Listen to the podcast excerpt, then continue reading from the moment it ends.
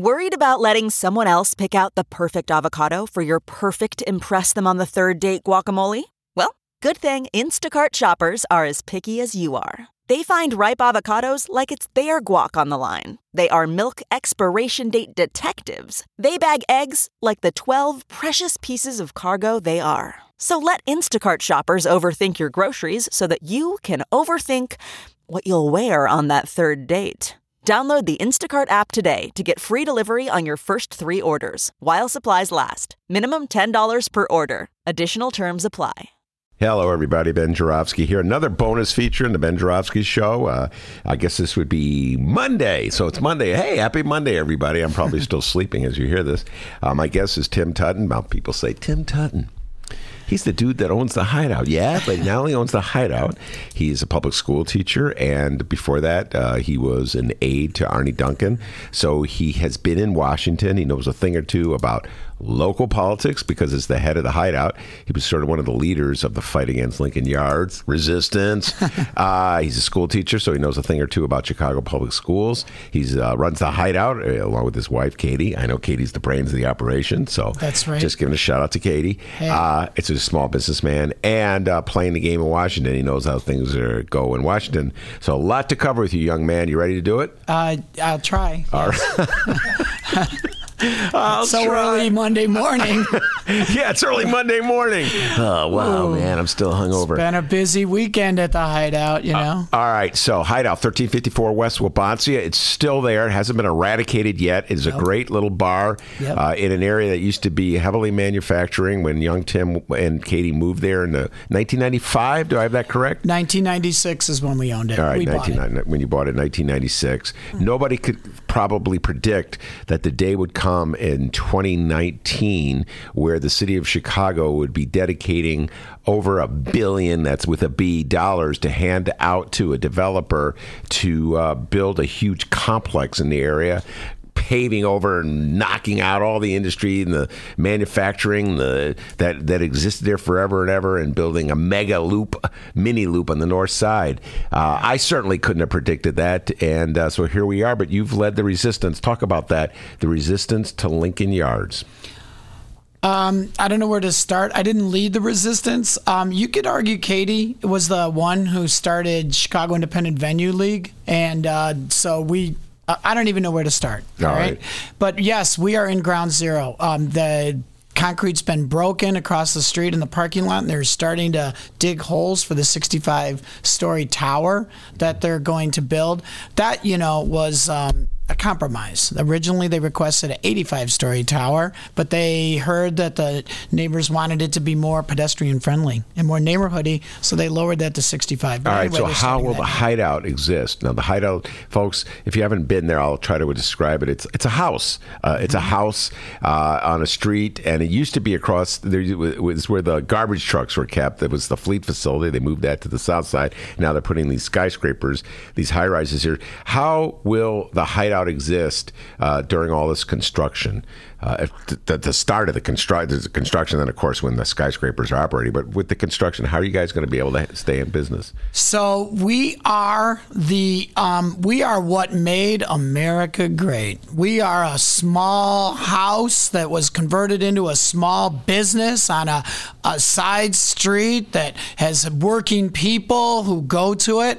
We are a main street small business, hardworking, middle America kind of place, and that means no nothing can blow us over. So we're going to be there. We've been there since the 1860s, which Tim Samuelson, the city historian, um, confirmed.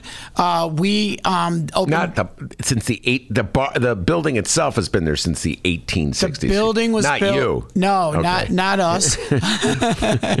but last night we did uh, we did a celebration of Walt Whitman's birthday at Mm-hmm. the Hideout, and we realized that the Hideout was there when Walt Whitman was uh, a poet in 1860s, Was alive, 1870s, yes. was alive. Um, the building was built as a as a house. Uh, in the 1860s, it was converted into um, a, a boarding house, a rooming house in the 1880s, and then around 19, we're not sure, around 1910, 1912, before World War One, it started to become a public house. And by 1917, it was an active public house. We predated the prohibition. And we were an unlicensed. You bar. survived the prohibition. And to us, the hideout, we were already running um, an underground business by 1910. Uh-huh. And so, you know, it was the old days when I guess if you were able to find the right alderman, you were able to stay in business. I don't know how old those days are. They Ah, still they're just uh, when I seeing Burke yesterday on the city hall. I'm like, God darn it, looks like those days are coming to an end. Yeah. All right, but it's been a great two centuries of that. um, luckily, we got in while that was still the way things were done in this city. So back before the days of Paddy Bauler and Hinky Dink Kenna and those kind of guys, we were we were one of those places, public houses that went into business. And by 1917, we were already operating as a public house. By 1919, when the prohibition came into effect, it didn't affect us in one way or another. We just kept running as we did until reform came to Chicago around 1934, and then Reforming quotes, by the way. yeah, we had to get a license. Um, and so prohibition was over by then, so you could have. That's probably Pro- why you had to get a license because suddenly, you know, it was legal again. It was le- yes, and it was 1930, like uh, whatever the re- the prohibition ended, but it was 34 when the first big round of bars were licensed in the city, the Berghoff and the Green Door and all those places. So the Hideout was part of that 1934. And so it's a legal way to shake people down. Think about this, uh, uh, Tim. So now the uh, bar owners had to go to the city for a license to get that approval. They probably had to pay a little something. Whereas in the old days, uh, they just had to pay a little something so they could operate illegally. If you follow what I just said, Right, So right. it was a more legal way of uh, shaking people down. It was. The fact is, um, like Tim Samuelson talks about this. The fact was the hideout um, when before there was licensing after after the prohibition ended and the city set up a licensing uh, system.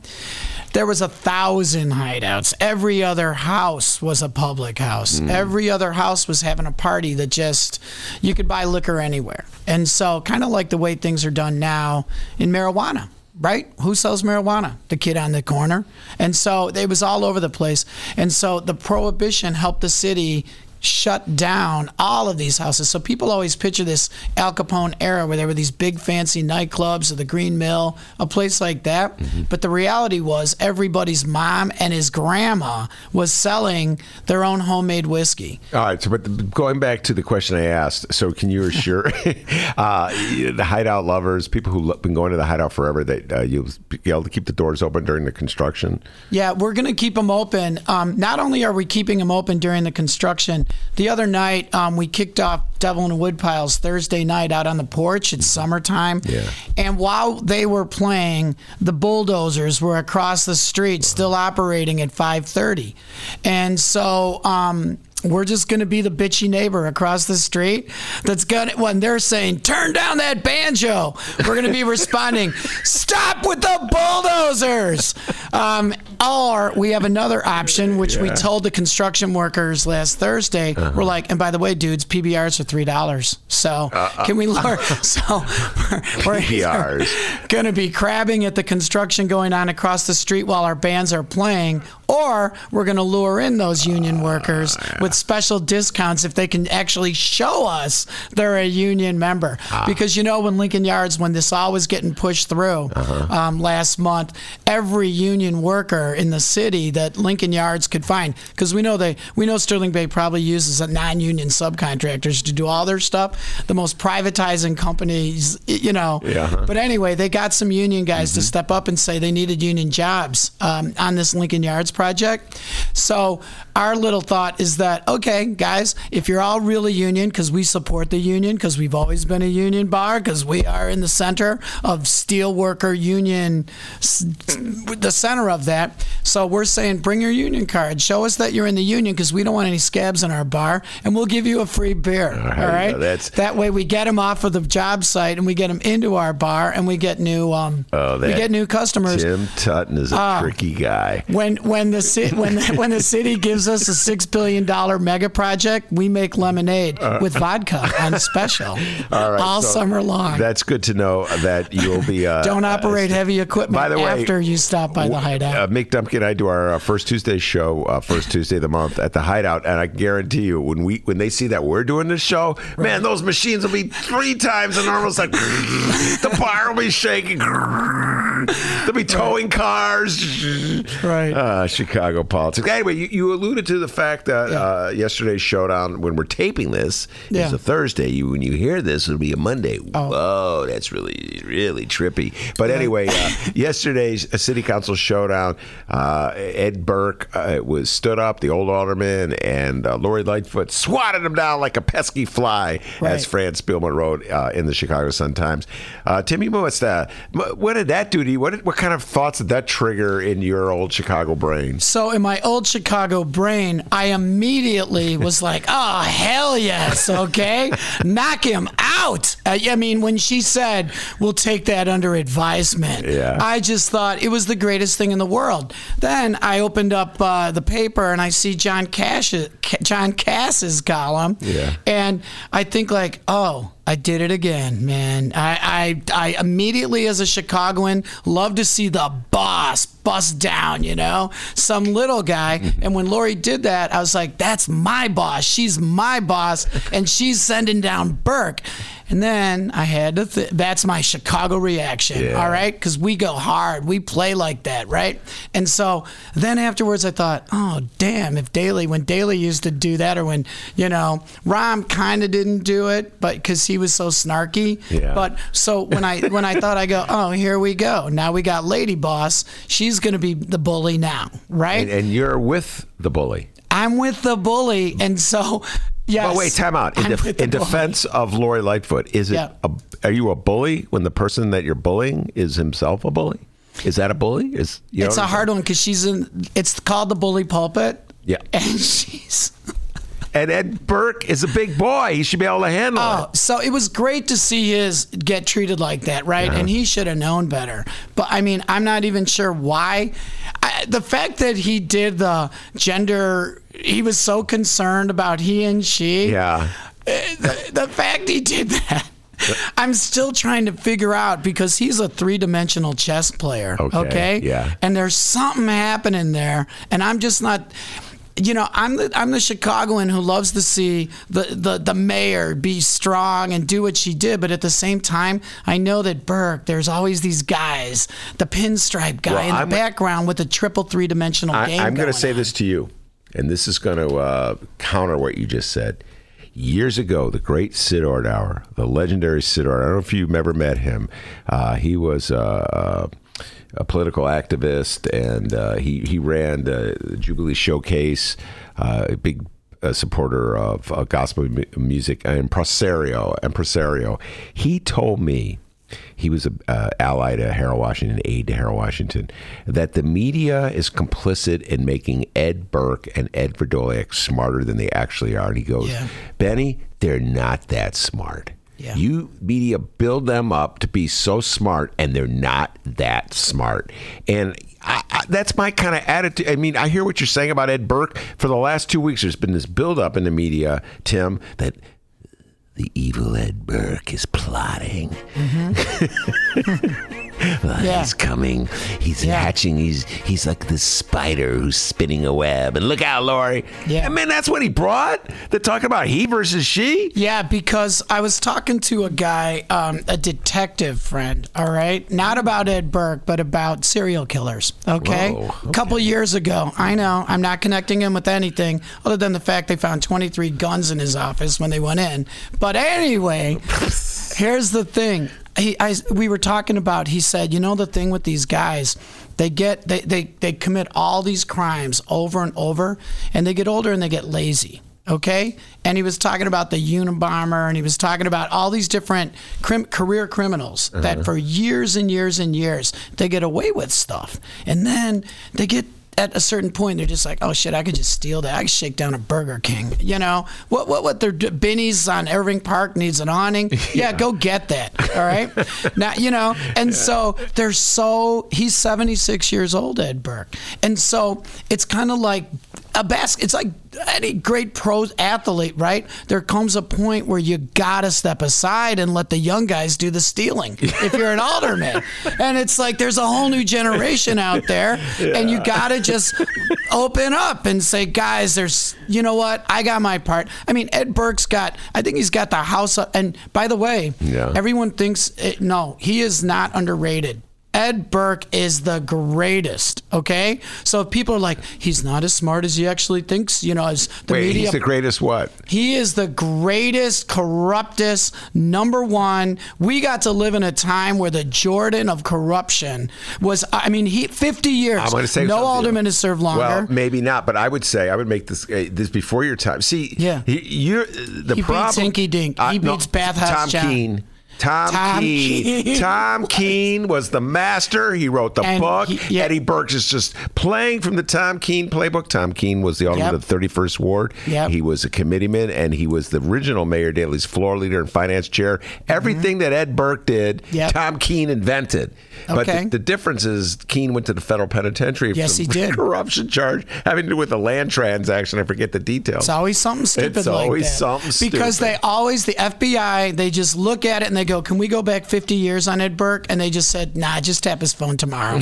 All right. So they tapped his phone tomorrow and the Burger King called up and it was like his buddy who's in the news today or whatever. The guy calls up, Yeah, boss. Yeah, some Burger King over there on Pulaski. And he's doing some work on the parking lot. Oh. Really? Go give him a talk. All right. And he goes over there. What's going on, guys? N- nothing. Right? And it they he's going to that's what they get him for extortion. Well, that's, but, uh, but Burke is the best. He's the greatest. It's like been an honor to live in the time that he got to be that I got to see this. I mean, since 1969, you know, the great, you know, year when man went on the moon, Ed Burke came in and put, set his foot one small buck for man, one giant leap for this guy. And I mean, he surpassed his father. He got his wife on the Supreme Court. Let's not forget Oh, that. yeah, that's true. Behind King every great corrupt politician, there's a, a Bonnie behind that Yeah. Clyde. Where what's it's when does she get to like have a say in what's going on here? Who paid for those trips to Florida, honey? Why are we going to Europe every year? What about Honey Bear Farm in Wisconsin? That's one of the greatest deals ever made. And Ed Burke, he like pulled that off back in the 80s. He pulled that off when like Harold Washington was the mayor and he figured out the Carson Pirie Scott O'Hare Airport deal so that he could get Honey Bear Farm.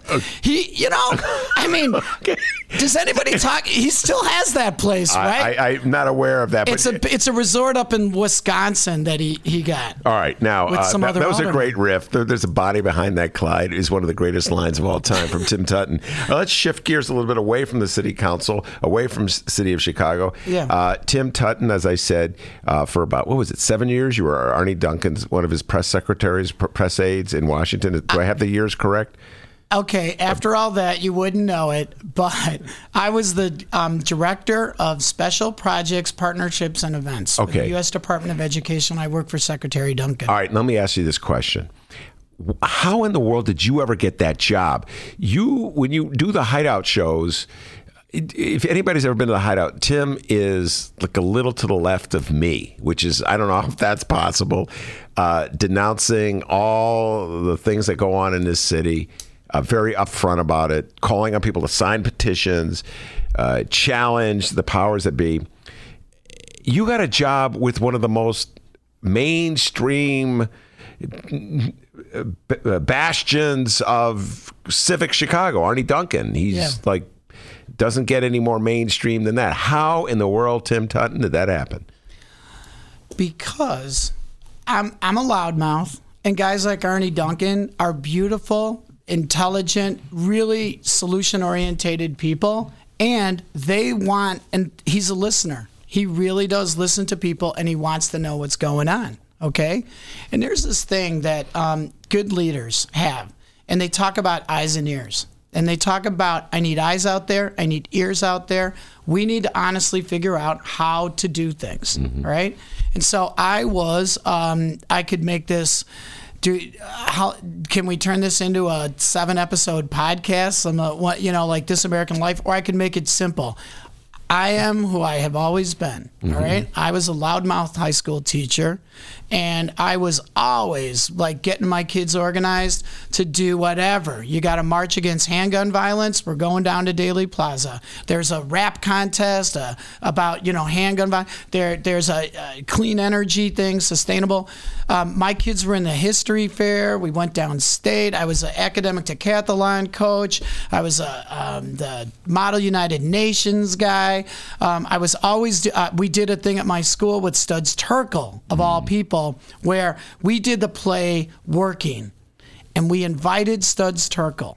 And Studs Terkel came to Jones High School, where I was at The the, old time. Jones. The old Jones High School. When it was vocational school. Jones uh, commercial. I was one of the teachers who was one of the teachers from when it went from Jones commercial into what became Jones Academic Magnet, which became now the new Jones, right? Yeah, smart kid school. And so I was, uh, so anyway, we did this play and we invited Studs Terkel and we got a big story in the paper about it. And the bottom line is, my kids used to always come to school social studies and they used to say, How come every story about kids in Chicago is about gangs and killing and about how bad we are? Why don't they do positive stories about us? And so as a teacher, I turned that into my lesson. My whole, that was it. Everything we did, I said, um, if we're studying the Civil War, if we're going to write a, a paper about the causes of the Civil War, let's send it to the Tribune. If we're going to do uh, a biography of somebody, Frederick Douglass, history, whatever, let's send it to the Sun Times. Let's send it out to the paper. Let's contact ABC News. So we kept doing positive stories. We're going to do the play Working. We'd like to invite Studs Terkel. Studs Terkel comes, come. So we got a lot of attention. Maybe that's because we were at Jones High School, we were downtown, okay? But it was also because our kids were involved. The Mikva Challenge in the election in 1996 and 2000, all these things. So um, Arnie's communications guy, Peter Cunningham. Oh, PC, P. Cunningham, my good friend, PC. I kept bumping into him. Yeah, PC. I kept yeah. Uh-huh. bumping into him, and I kept telling him what he, I kept telling him how to do his job. I kept telling him Uh, I'm why sure he you, appreciated that. he, to his credit, Uh-huh. said, "You know what? What, what, what? You know what? You, you, you say you talk a lot of crazy stuff, but some of your ideas aren't bad. Wait, you know? that's you, you- started off with a Peter Cunningham imitation and you lost it. You start, yeah, uh, yeah, you got to like that. Uh, you know, uh, Tim, uh, you know, why don't you uh, give me a call? Uh, call. So that PC Ben- imitation. because you're in the press. That's your. That's how you hear him. Okay. Uh, How do you hear him? I was a CPS employee, all right? and Oh. he was a CPS, and I was like saying, like, look, man, we work for the same operation, Yeah. and yet you don't see what's going on over here, over there. He was the kind of guy that was like, okay, show it to me. You know, why don't you? Okay, let's try that. Why don't you work in communications? You think you know how to do this? Why don't you come in? And he, he really said that. And I, I basically, for two years, said, um, There's no way I'm working downtown. Those guys, they're, they're the problem. You're the problem. And he kept saying, If we're the problem, I'm telling you, he, I finally He called your bluff, man. called my bluff. And it basically was I was constantly bitching to him about how they weren't really showing students and teachers and the union and talking about how hard it is to, you know, do what we do and the amazing things that our parents and kids are doing. And so he basically said, okay, all right, let's see, let's do it. And, and and so I was a teacher. I got assigned downtown. I started working in the communications office. I went on working as one of the managers of media relations for the high schools for CPS, and uh, Arnie was the CEO. And every single thing, we would have meetings. What do you got? What's going on? What's happening down at Julian High School? What else is going on? You know, hey, let's do a story about Whitney Young winning the academic decathlon. And I said, let's do a story about Manly finally getting in the academic decathlon for the first time ever. There's the story. And so uh, every time, let's do a story. You know, what do you got? And so Arnie and Peter, those guys were always like, okay, eyes, ears, pitch it, let's do it. And really, I understand from my critics that what I was doing was showing how great CPS was at a time when many people were critical of CPS. Uh-huh.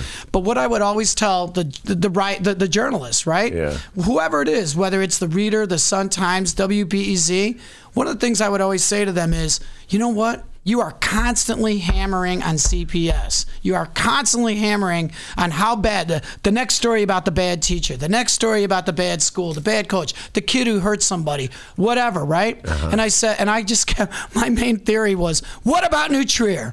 What about Buffalo Grove? What about Lake Forest? Isn't that in your BEZ? Doesn't WGN cover? Don't you, aren't you reaching out to Naperville? Why don't you cover DuPage County? You got a huge suburban. You're writing stories about CPS all the time to just feed into the Oak Parkers and all of those guys out there. I'm like, I think you need to look into River Woods. I think you need to check out Hubbard Woods. And so I constantly, uh-huh. what you know, what about the story in Grays Lake with that football team? What about the hazing up at Glenbrook North High School in Northbrook? How come the board up there? And so.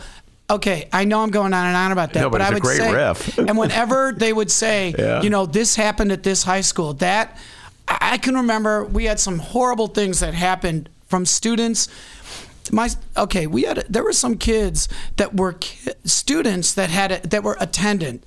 Okay, anytime a teenager is killed uh-huh. in this city, and it happens every week, mm-hmm. okay, every time, it happens on a Friday, on a Saturday. It happens in a park. It's the most tragic thing in the world, right? Mm-hmm. Every time the reporter lists it, Julian High School student shot, mm. Manly High School student shot. The first time that they finally identify that the kid attends a high school is when a tragedy happens. Mm-hmm. And I would say, you know something, the kid, first of all, wasn't at Julian. No murders have happened at our schools. None of this stuff happens at our school. It happens on weekends when the kids that attend our schools, that have counselors and teachers that are doing everything we can to help improve their lives, they go out on a Saturday night and something happens to a teenager, and the first thing the press will put down is Julian High School student killed, mm-hmm. right? When we're the people that were trying everything to make Julian High School student live. So I would tell this to the press. You know, you are presenting our stu- that you are telling us teachers. You know what? If you really want a story, talk to the teacher whose heart is broken because their honor student just got killed. This Hadiya Pendleton, when she died during President Obama's term in office, mm-hmm. the kid who was in the, the inauguration parade. Yeah, from King. Okay, that story. You know why that hit that that hit our first lady and President Obama and Arnie Duncan? That hit us so hard because it always was happening to us. And now there was the president and the first lady and the secretary of education. And they were like this shit's been going on for the our entire lives. Mm-hmm. And now we were in Washington. And that happened. And when that I, that's just one example. That happened in the South Side, King High School, you know, we all just like stood back. When, when, when, anyway, I know I'm like skipping over to Washington, coming back to Chicago, but so my my thought was, the interview should not be that whenever a kid would get shot, the reporters would call me up and they would say, Can we talk to uh, the principal? Can we talk to the teacher? Can we talk to some of the students at the school to see how they're feeling? And they would have students crying and things like that. And I said, You know, let's think this through. That student was taking Japanese. I think of that. They had a Japanese language class at Julian High School. Let's talk to that teacher about how they were working with that child, okay? Not about how because the the assumption is the kids are in gangs. The assumption is why was the kid out in the park? Why did the kid get shot? Mm-hmm. It's always this quick. And who's listening to that? Who's reading John Kass's article? Who's reading the Tribune? Suburban readers are reading about the horrible situation in the city and how we're out of control and CPS and all of our schools are bad. Okay, so anyway, I, I, I so anyway, when I became when I was working in media relations, I would constantly work with the schools, and I we would go in and I would say, "What do we got going on here? What's happening that's good?" Okay, am I spinning anything? I'm not spinning anything. Well, the difference is this: uh, there's. I hear what you're saying uh, uh, uh, on your riff, and there's a lot of that you say I absolutely agree with. Uh, the notion that somehow or other, anytime there's a murder, it's linked to a public institution. It's a way of undercutting the institution, uh, and uh, it's a way of demeaning public uh, schools. It's a way of demeaning the city of Chicago. It's a way of writing off entire neighborhoods, entire people. I completely agree with you on that point. Uh, I mean, the my objection to I wasn't even going here with the uh, the question originally, but I'm going to say it. My objection to the way publicity shops for the uh, Board of Education and the mayor's office have operated in my lifetime in the city of Chicago is that essentially they're not in the business of disseminating public information so that we can be more aware of how our government is working, what it's uh, flaws are, what things we should know, what what we could work on to improve, or what's working, and so we should continue it. They're all about um, putting the best possible spin on the individual who runs it. And the individuals change, Tim. I've I've lived through uh, good God, I can go Janice Jackson and yep. Forrest Claypool and Barbara yep. Byrd Bennett and Jean Claude Brizard yeah, and Arnie Keep Duncan. Going. No, no, after, before Brizard, after Arnie. Oh, there was the the the, the, the kid. Uh, no, Huberman. Huberman. No, no. Uh, before after Huberman, there was the guy from some foundation who was temporarily sitting in there mm-hmm. because Mayor Daley. I'm going to give him credit again. It's my Dave giving Dave Mayor Daley credit. Mm-hmm. Unlike Rahm, was mm-hmm. rushed through the TIF deal, mm-hmm. Mayor Daley said, "You know, I'm leaving office, mm-hmm. so I am going to let the next mayor appoint the uh, head of the schools." And he had that the, the fellow. What's his name? The, his the, name begins with an M. Um, the guy who was Terry. Terry. Uh, whatever. Guy, yeah, whatever. Actually. Terry, and then before Terry was Ronnie Huberman, Zano. and before Huberman it was your boy Duncan. Yeah. And then whoa, whoa, whoa! Slow down now. Stop. What? Okay, you just mentioned half a dozen, ten, who knows how many Yeah. CEOs, right? Yeah. Arnie Duncan was there for eight years. Okay, so when you go in, and I even think he he was there longer than Vallas. Yeah, so Vallas was all there the crazy stuff six that years. happened. Okay, so Arnie was in for eight years, the longest serving CEO in Chicago public schools. Well, wait, right? let me finish my point. So my point is, no matter who the head of the Board of Education is or the head of Chicago Public Schools, generally the mission is to make the mayor look as good as possible. Mm-hmm. And I think that dumbs down the people of the city of Chicago. I think that makes, first of all, the underlying assumption of almost any mayor who comes in is that the schools he inherited were wretched shape. Mayor Rahm did that, which d- dissing um, uh, the Mayor Daley before him. And uh, now Lori Lightfoot hasn't played that game yet, but they always trash the the school system that existed when they inherited, so that a year later they can say, "Guess what, Tim."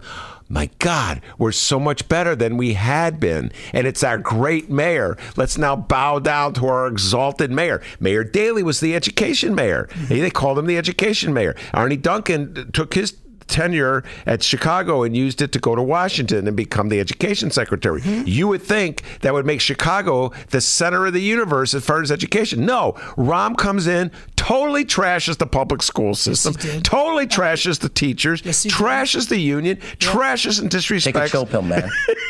Okay, I've lived through all this stuff, man. You- but but when we go back to Arnie, Yeah. okay, Arnie did everything he could to create stability, to create consistency. I know your callers, if you have any. We all don't right? have callers. Okay, look, man. here's the thing. Arnie has a guy like Yeah. me. Okay, and first of all, when he came on, I was like, he's Paul Val, he's following Vallas. The hell with them. And that's the kind of thing I used to say. He's the guy now. He's going to do it. And when I saw the way he was doing things, I thought, you know what? He's going to take me out. He's other people. He was trying to create more stability. So he was not Mayor Daley's boy. Arnie Duncan, okay? Arnie Duncan comes in because Daley needed some freaking stability after the crazy Vallas. the, the, he was the guy, the reorganization, the, the um, uh, uh, all the re stuff, right? Okay, right. I know re stuff. Renaissance 2020. I'll just catch that before you. Uh, yeah, I was about to. Okay. Didn't Pete Cunningham write the speech? he? He. I think Peter was, Cunningham wrote the speech, But Arnie, the Renaissance every- and- 2010 speech. But Arnie, I have seen him. He reads his work. He does his homework. He sits in meetings. He listens to people. He argues. He debates. He gets different sides. And I'm telling you, man, he, you know what? I'm just going to say this, all right?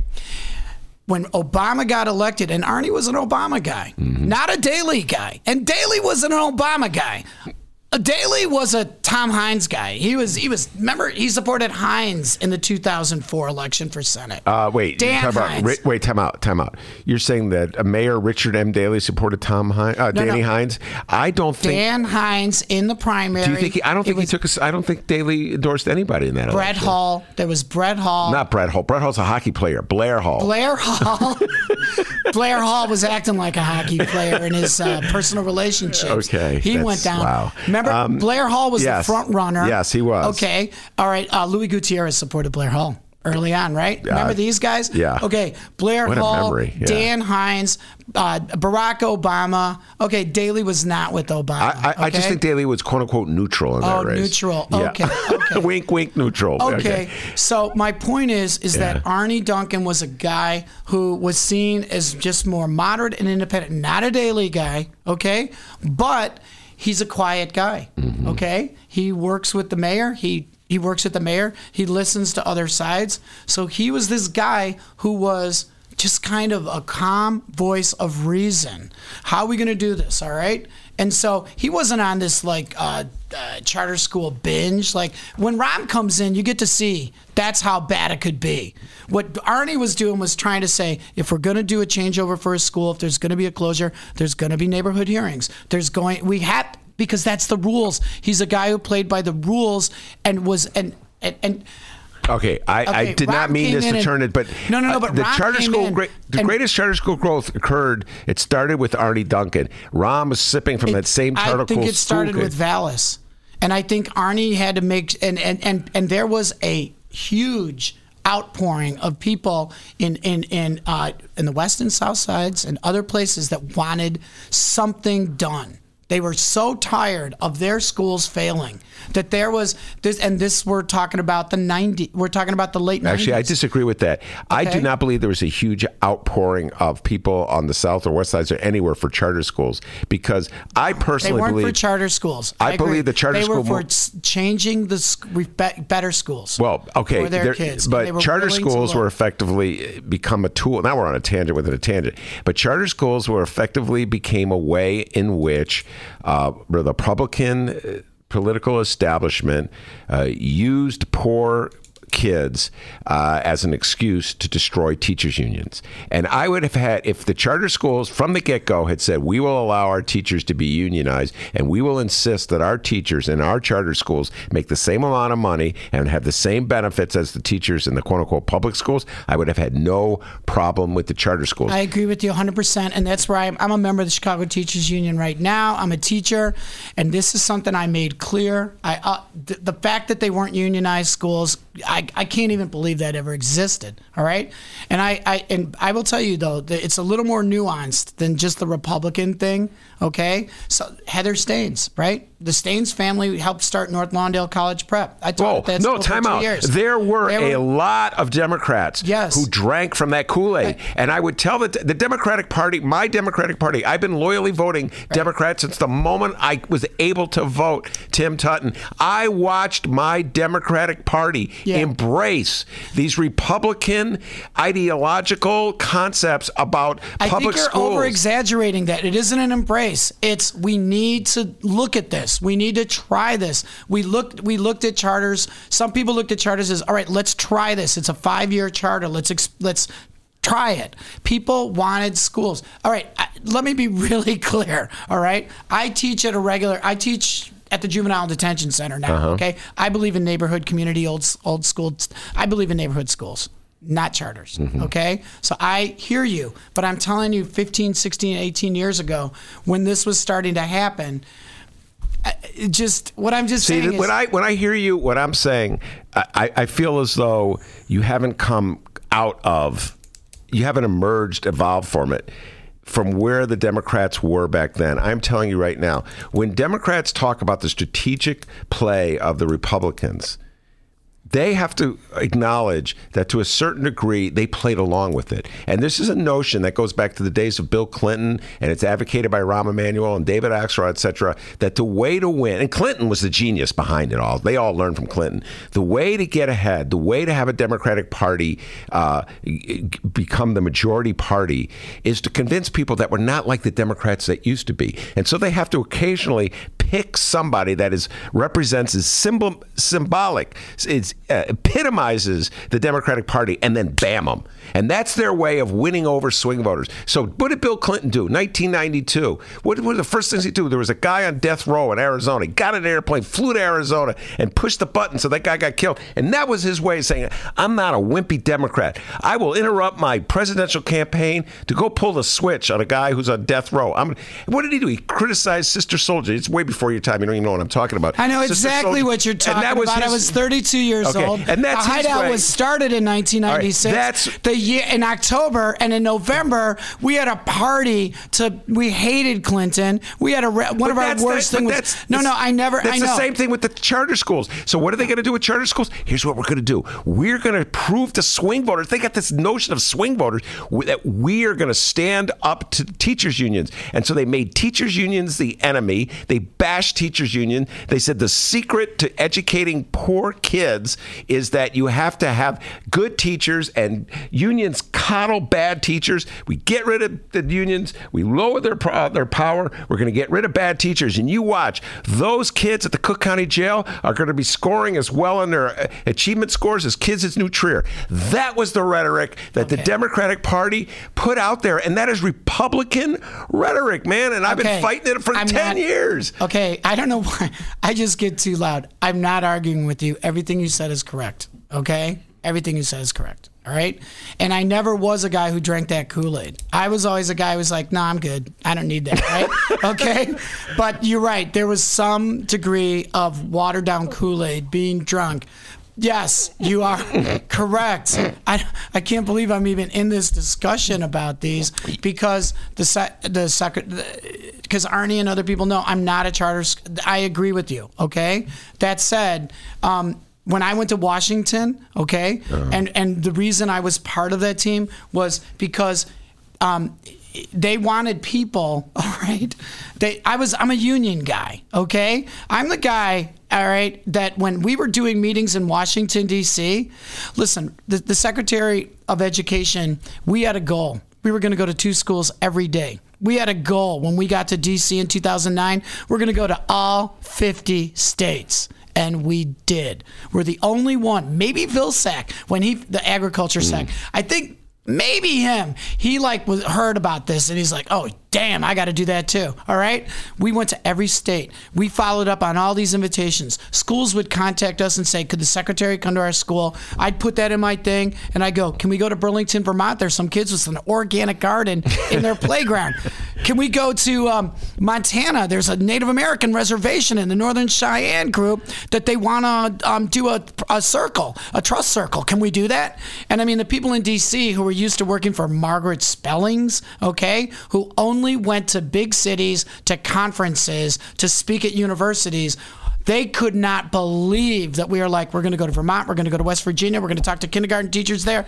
Okay, and my and um, oh, and so my point was when I got to D.C., they were so used to eight years of Bush. Okay, they would say, okay, are, you're going to have teachers in the group. Well, you should have the principal, you should have the superintendent, you should have, you know, the the uh, the, the a valdic whatever. They would like that's what a grouping of teachers was.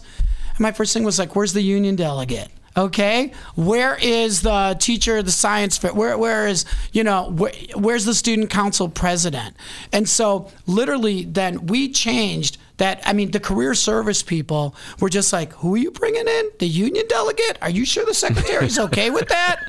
You know, yeah. Rhode Island teachers are freaking out up there about this, right?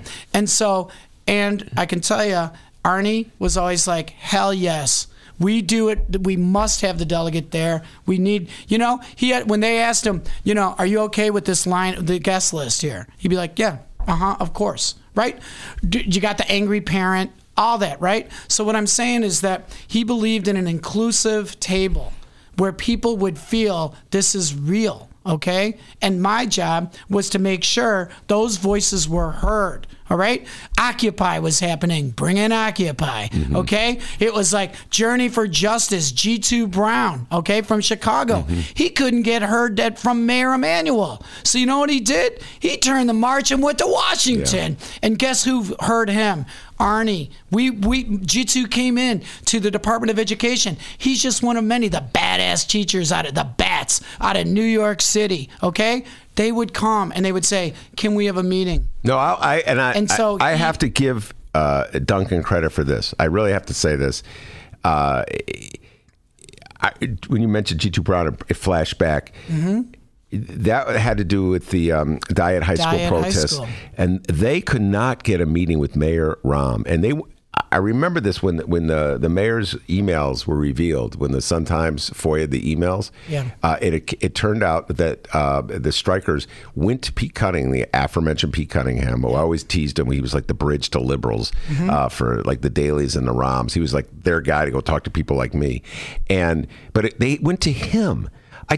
Tim, I just found this so revealing about how Chicago was working in the years of Mayor Rahm. Mm-hmm. That it was Randi Weingarten, who was the head of the teachers union, AFT. Uh, AFT, one of the most important and influential union leaders in the country, Yep. had to uh, get Peter Cunningham to be a liaison to get Rahm Emanuel to answer her phone call. You know, if Mark Zuckerberg was calling, Rahm would pick up the phone like that, and that just spoke volumes of where the city was. So I give uh, at the time under We Rahm, I, so I give I- Cunningham credit that he kept the bridges open. I always give him credit for right. that. And he did that, and he- all those reporters in Chicago, okay, uh, the local news people Yeah. in Chicago would call Pete. They'd call me, and they go, "Tim, do you got a contact at Huberman's office? Do you have a contact in Rahm's office?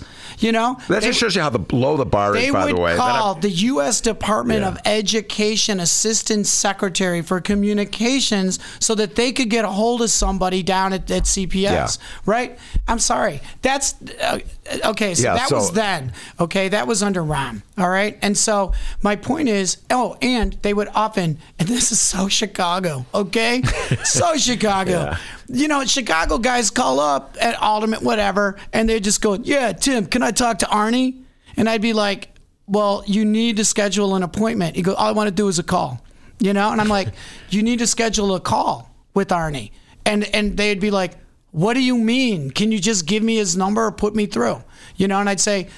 He's got a full schedule. You need to call, like what? Like tomorrow? Like when? I just need to ask him a thing, right? Yeah. Chicagoans are like, Yeah. And but that was also a testament to him and the kind of open door that he had. People would pull him over and go, "We had to teach." The, the Secret Service detail in Washington, D.C., these guys would come up to him like after meetings and after town halls and stuff. And the, the security detail, I had to teach him, you need to stand 10 feet away from the secretary, okay? And people would come up, yo, Arnie, what's going on? I mean, I remember Billy Ayers, all right, in San Francisco. Bill Ayers. The Bill right? Ayers. Yeah. Whose wife, Bernardine Bill Dohrn, will be at the hideout on Monday night, or Oh, really? tonight, for Yeah, um, tonight, the Monkey right. Bench. Wait, what's she going to be doing at the hideout? we have a com- we have comedy every Monday night, and so tonight, uh, the Monkey Wrench um, will have a number of stand-up comedians. They always do political humor, and then Bernardine Dohrn will be the special stand-up? guest. She is going to be interviewed by Arish Singh, who's a, who's a comedian, but he also he started a couple months ago interviewing interesting people and getting their take Uh-huh. Wow. on on their life, on their comedy, Okay. on their sense of humor. I never thought thing. of Bernie Dohrn as being stand up, but hey, I got a She's few not jokes. doing Uh, stand up. no, She's doing an kidding. interview with a stand up comedian. Got and it. he's just going to talk to her about stuff. A rabbi, But, a um, priest, and a minister walked in a bar. I remember, I remember going to an event out in San Francisco. It was a packed room. It was like the Education Journalist Association. And by the way, a lot of these journalists that are still working today, you know, they would call me up. But anyway, you just walk Bill up, Ayers. Arnie. Bill Ayers. Yeah. Arnie, let me talk to you. And I'd be like, come on, Billy, man, not now, man. We're in San Francisco. What the hell, you know? He was like, shut up, Tim. You know, like that. And he's like, hey, Arnie, what's going on? He's like, hey, what's going on, man? All right, what's going on? Wow, you're out here in San Francisco. Huh, that's great. Okay, great. You know? He never paled around with Bill Ayers. Let me just make Okay, that just very get that clear. Okay, You know- but that used to be an issue back in the election. Oh, when Barack was first 2008, uh, John McCain. I I remember that answering. issue. Yep. Yeah. Bill Ayers uh, commercials like he's a friend of Bill. He's a University of Illinois professor who's an expert on education. You're talking about Bill Ayers, yeah. Bill Ayers, and of course the secretary Arnie. He obviously w- No, they're both him. from they're Hyde Park people too. and that too. Yeah. So, but it, but it's like the old Chicago thing. We're like this big city, but we're like, hey, come on, everybody knows everybody. What are we doing here? What Yeah. you gotta go? I got to schedule through your guy. Yeah. What's going I on? see you what you're saying, yeah. Right. Which is a classic because the other day when Kellyanne Conway walked up to Nancy Pelosi Yeah. Oh, and yeah. said, "Yeah, do you want to say something? You know, do you got a comment on Trump?" She's like, "I don't talk to staff. I talk to the president." I had a flashback to when I was in DC. One of our jobs was that you do not let staff doesn't talk to the principal. That's what you don't go up to the senator, the governor, the president, whatever. You protect them, right? Which made my job interesting because in the earlier under Margaret Spellings, a guy like me was supposed to block people from talking to her. Okay, uh-huh. my job was to make sure that people were able, because because Arnie literally be like, "What are they thinking about out here? What was that teacher? Wasn't there somebody here that wanted to say something?" Like during like an event, a town hall, there'd be a teacher that'd be like, "God dang it, I got to talk to him about this," right? And I would say to that te- if I like if they come up to me, "Are you? How do I get to talk to him? I wanted to ask a question, I didn't have a chance. They ran out of time." Literally, I'd be like, if you could just stand by the doorway, we'll be walking right out that route, Yeah. right? And then as Arnie would come, I'd go, there's a teacher who wants to talk to you about charters. There's another uh, union delegate. She has an issue. There's a parent who has a special needs child. And he literally would just be like, okay, okay, okay. And then my job would be the opposite of blocking him. My job would be connecting him so that he was able to meet different people. And you know what we did that? We did that in all 50 states. We did it in Haiti. I even went down there with them. We did it um, 405. I can't believe I'm spending all my time talking That's about all right, this. man. But but Let's go. when you see when you see the TV show Veep, okay, Uh-huh. people would always say, "Is Washington D.C. like House of Cards? Yeah. Like, is it like that?" I'm Yeah. like, actually, it's like Veep. And I was one of those Veep guys, a staffer. But my job was to make sure that the secretary was connecting directly with teachers, parents, and kids, and making sure that the security detail understood that we were that we're accessible. All right, now And we did that. Okay, so you've had experience in Washington, you've had experience here in Chicago, uh, and you're also, uh, as a kid, you were really into politics. So you grew up uh, reading about politics. Yeah. So I'm going to ask you the question I asked Mick Dumke earlier when he was Yeah. in the show, and uh, we'll close down the interview with this question: based on your observations, based on what you've seen by reading the newspaper, by see, uh, what you've seen firsthand, what you've read in the history books, who, in your humble opinion, is the most deranged president of your lifetime? Is it Donald Trump? Is it Richard Nixon? Is it Lyndon Johnson? Is it Ronald Reagan? Yeah. Bill Clinton? Who, in your opinion, I may have forgotten George Bush, Barack Obama, who is the most deranged president of your life? So um, I I'm born in 1960. My first president that I was conscious of was Lyndon Johnson, Mm-hmm. and I will tell you, some people might be Kennedy folks. I'm an LBJ all the way. Okay, I can't watch those movies about LBJ, even the bad one with Woody Harrelson. Okay, but the new one with Bryan Cranston, I started crying the minute he came on, and I never stopped crying. Okay, to me, LBJ was. uh, Again, if you get any people calling in or whatever, I can't even think of my life without LBJ. LBJ, he was a Southern guy. My dad was a Southern guy. LBJ was the guy that everybody thought was just LBJ drinking whiskey. Look at the dog with the ears. Oh, mom, you know, and all that. I look at Lady Bird Johnson. Yeah. I will cry. Lady Bird Johnson is the living. She was the epitome of my aunts down in South Carolina. She was strong and smart, and she was hardworking, and she was thoughtful. She was the one that started sustainable environmentalism, right? Mm-hmm. She was the one with the. They're like, oh, she did the wildflowers. No, she talked about zero scaping. Okay, she was amazing and an advisor to the president. LBJ, he was the guy on the outside. God dang it, we're gonna kick some ass, and on the inside he was the guy that sat down with Martin Luther King on the same couch and said, "All right, man, what the hell are we gonna do here? Oh, there's Where a problem You're gonna march." And Martin Luther King hammered at LBJ, and LBJ was like, "I know what you're doing. I got to do it." So LBJ. Uh, heartbreaking. So we follow that with Nixon, okay? And I was eight years old, a Cub Scout, and I was, and uh, not only that, Nixon got me to run for student council, okay? I became my student council vice president, president. I was, I, I never lost an election all the way th- through high school, all right? And by the way, when I was in high school, I finally, my junior year, instead of running for student council president, I ran my friend's cat and called it Richard Milhous Cat, okay? because we were living, and this, the, the time, that was Richard 1976 when we did that, right? So I looked at Richard Nixon as like the worst. I grew up in junior high, high school, the formative years with Nixon, right? And I looked at that, and but I got to tell you, Nixon, I, you know, I don't know if it's the Neil Young song that even Richard Nixon's got soul. I don't know what it is. I looked at him like, dude, you are a pathetic, sad person. But I always felt, and this is terrible, I always felt really bad growing up that he was so just angry and so bad. And I was, and I remember though, I'm telling you, you know, and I think of Bernardine Dohrn, you know, I had two things. My two most important books were my Boy Scout handbook, which taught me how to camp and how to make fires, and Steal This Book by Abbie Hoffman, mm. which taught me how to make fires and make bombs, okay? And I remember thinking like what a real American is is a Democrat and a progressive and fights for justice and equality. I'm serious. That comes out of LBJ, the Great Society. Yeah. That comes out of the Civil Rights Act, the Voting Rights Act. When I was a kid, I remember our teachers telling us, you know what? The Elementary and Secondary Education Act. And then I went to work in Washington, D.C. The building's called the Lyndon Johnson Building, okay? The oak that is the symbol of the Department of Education was the live oak that LBJ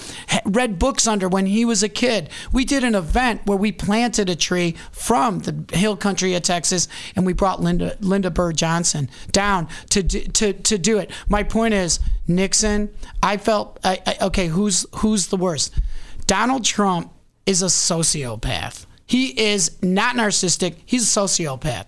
He is a mean spirited, and it is sad of the tragic upbringing that he had as a child that made him what he is. He has no clue what he's doing. He just says shit all the time, and he says mean things. He hurts women. He hurts people around him. He doesn't trust anybody. He he has no. If it's Michael Cohen, if it's Manafort, people, he has no friends. Right. So I feel terrible for this guy, Donald Trump, but he's sociopathic. He does not have any empathy at all for any man, woman, or child. Treats his children horribly, and he was treated horribly. And being a teacher who works in the county jail, I'm obviously very conscious of a child's upbringing and the effect that it can have on their life.